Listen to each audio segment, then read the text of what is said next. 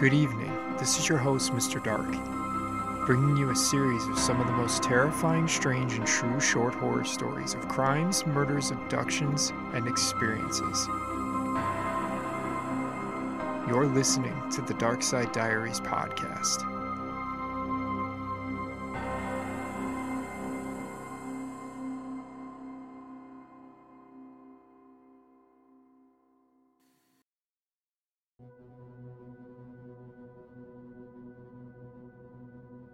The disappearance of Granger Taylor. Granger Taylor was born on October 7, 1948, from Duncan, Vancouver Island, a lodging and fishing town which sits in the Canadian province of British Columbia. Granger had what his friends and neighbors would call an incredible mind for mechanical engineering and was a master machinist. He was said to have been a gentle, shy, and brilliant young man who was known to friends and family as Gentle Ben. Over the course of his young life, starting at the age of 14, Granger would rebuild and restore a locomotive, an automobile, and an airplane, all of which have been displayed or sold to collectors. Granger lived on his mother and stepfather's wooded lake property for his whole life. As he got older, he remained focused on understanding vehicles of flight and the technology behind it. But Granger grew bored with human technology and would turn his attention to a new challenge how are UFOs able to move like so many eyewitnesses have claimed? And how were these ships powered? According to his stepfather, Granger, in the later part of the 1970s, spent over half a year constructing and welding a life sized replica of a flying saucer out of spare parts he had found on his parents' land. In Douglas Curran's 1985 book, In Advance of the Landing Folk Concepts of Outer Space, the author had said, Taylor built his spaceship out of two satellite receiving dishes and outfitted it with a television, a couch, and a wood burning stove. He became obsessed with finding out how flying saucers were powered, spending hours sitting in the ship thinking and often sleeping there. Prior to Granger's disappearance, he furnished the saucer and would become home away from home, where he would dive into his UFO research. Granger began to research the UFO phenomenon by collecting all the books that he could find on the topic. He would try to understand the mechanics of UFOs based solely on eyewitness accounts and the pseudoscience available in these books. This became an obsession for Granger. He would often confide in his friend Bob Nielsen, and Granger would eventually tell him that he received a message from space. A month before Granger vanished, Nielsen would disclose to reporters a story he was told by Granger. Nielsen would say, He said it happened when he was in bed. He lay there and got mental communications with somebody from another galaxy. He couldn't see them. I said they can't just be mental, but he said it was like they were talking just to him and to his mind. He was asking questions about the means for powering their crafts. The only thing they would tell him was it was magnetic. A few days following this discussion with him, an excited Granger would tell Nielsen that the disembodied voices had visited him again. This time, the voice invited him to a trip through the solar system. Granger would call this his 42 month interstellar voyage, and he was thrilled about it, according to Nielsen. On the night of Friday, November 28, 1980, Granger would express his heartfelt affection and appreciation to his stepfather Jim for everything he had done for him. Jim had no idea this would be the final time he would talk to Granger either. This same night, Granger would stop to eat at Bob's Grill in Duncan for dinner, and this would be the last place he would be seen alive. That night, hurricane force winds were reported in the area, and power lines were down throughout Duncan and the surrounding area, leaving the entire region in darkness. The next day, Granger Taylor was nowhere to be found. Granger's stepfather Jim contacted the Royal Canadian Mounted Police to report him missing. There was a note Granger left stuck to his parents' bedroom door that said, Dear Mother and Father, I have gone away to walk aboard an alien spaceship.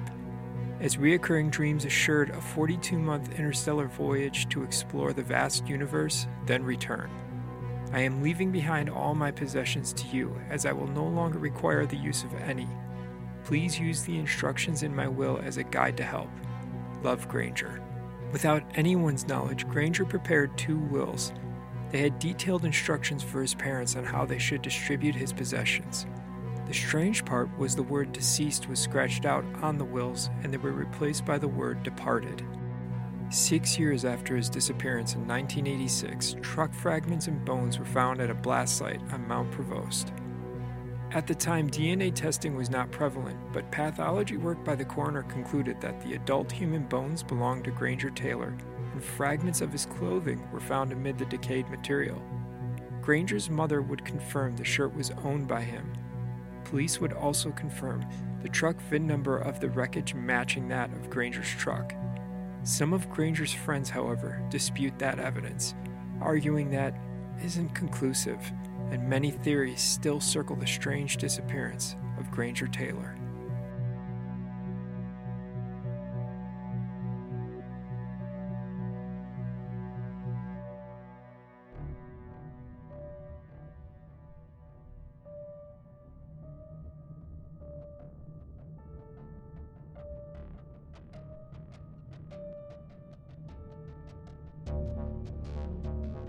The Papin Sisters cold blooded murderers. Christine Papin, born in 1905, and Léa Papin, born in 1911, had a special bond even though they had a seven year age difference. Christine and Léa Papin spent their youth in villages around Le Mans in western France.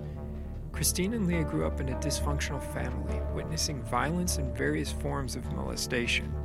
Their parents were in a very hostile relationship, which would eventually find the two sisters in the Bon Pasteur Catholic orphanage at some time around 1912. Although Christine wanted to join the convent, her mother would not allow it, and when she turned the age of 15 would place her into employment. And once her sister Léa would reach the age of 15, she would begin working too. It would be 1926 where they were both able to land a domestic live-in maid job together in Le Mans. It was for the Lancellin family, Rene, the husband, was a retired lawyer. His wife, Leonie, and their adult daughter, Genevieve, all resided in the home. Christine served as the family cook, which she was known to be a good one, while Léa, the younger sister, cleaned the house. The Papin sisters were considered by most accounts to be good girls and model housemates. Every Sunday they dressed up and attended church, and they had reputations as being diligent workers with proper behavior but the sisters were also known for being antisocial. Christine and Léa preferred their own company over that of others. Every day, they had a two hour break after lunch, but instead of going out to enjoy the day, they would stay in their bedroom.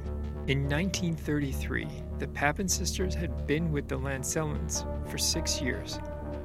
Christine would be 27 and Léa was 21. There would be many issues in those six years while working with the family.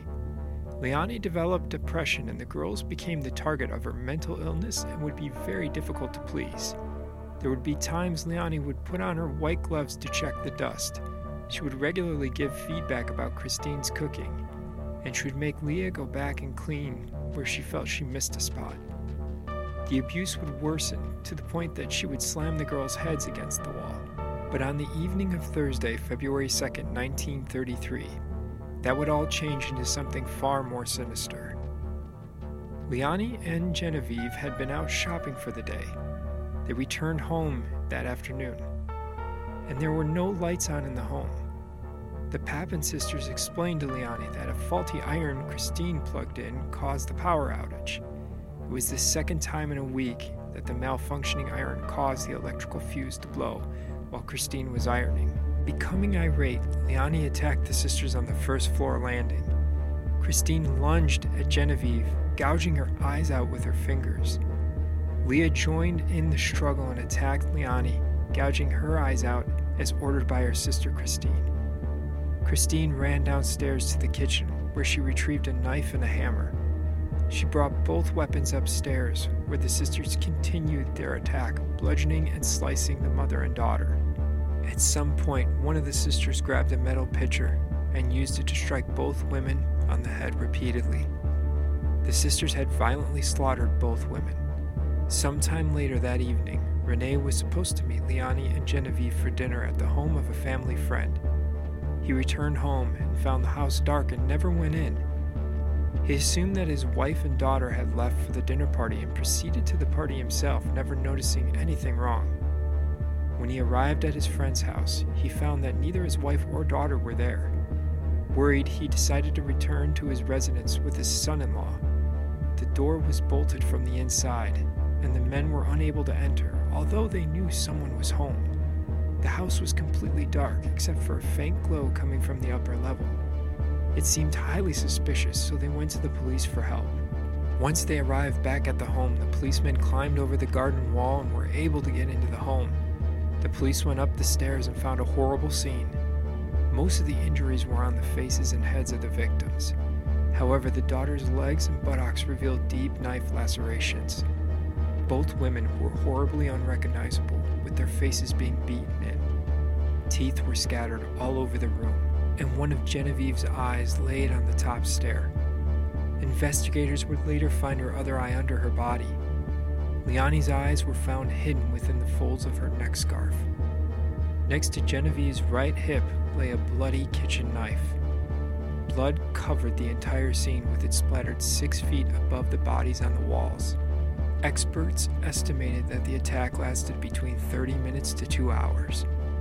Believing and worrying the Papin sisters had met the same fate, they went upstairs to the sisters' room and found the door locked. With no response, they called for a locksmith. Inside the room, the Papin sisters were naked in bed together, and a bloody hammer with hair still clinging to it was on the chair near them. Upon questioning, the sisters immediately confessed to the killing. The police arrested the sisters and they took them into custody. Christine became extremely distressed and would have desperate fits when the police would separate the girls. The authorities would eventually allow the sisters to meet together. Reportedly, Christine behaved and spoke in a way that implied a sexual relationship, but later psych evaluations would prove otherwise and state it was purely family ties and that they were sane and fit to stand trial. At the trial, the jurors took only 40 minutes to deliberate and found both Christine and Léa Papin guilty. At the trial, a doctor testified and proposed that the relationship between Christine and Léa was a complete merger of personalities, that Léa had lost her identity to the dominant personality of Christine. In essence, there was no Christine, and there was no Léa. The killer was really the joint personality of the two, a third identity. Léa would only receive a 10 year prison sentence as they thought she was under the influence of her older sister. Christine was to face the guillotine, but that later changed to life in prison. A few months later, Christine suffered a mental breakdown, stopped eating, and tried to gouge out her own eyes. Prison officials would eventually transfer to a mental institution. She continued to starve herself and eventually would die from it in 1937. Léa Papin, on the other hand, demonstrated good behavior and served only eight years of her 10 year sentence. In 1941, she became a free woman. She lived with her mother in Nantes, France, living with a new identity, and many believe she passed away in 2001.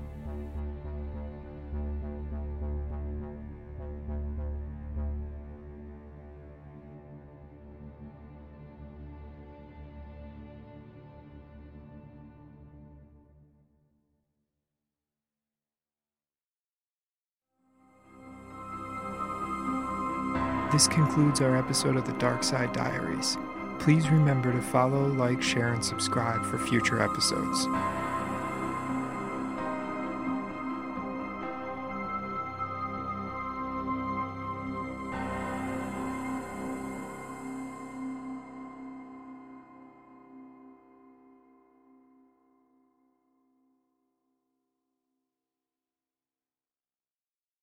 Mary redeemed a $50,000 cash prize playing Chumba Casino this year. I was only playing for fun, so winning this was a dream come true. Chumba Casino is America's number one social casino experience. It's serious fun. With over 80 casino style games to choose from, you too could win life changing amounts of cash. Be like Mary. Log on to chumbacasino.com and give them a whirl. That's chumbacasino.com. No purchase necessary, void or prohibited by law. 18 plus. Terms and conditions apply. See website for details. The voice in the preceding commercial was not the actual voice of a winner.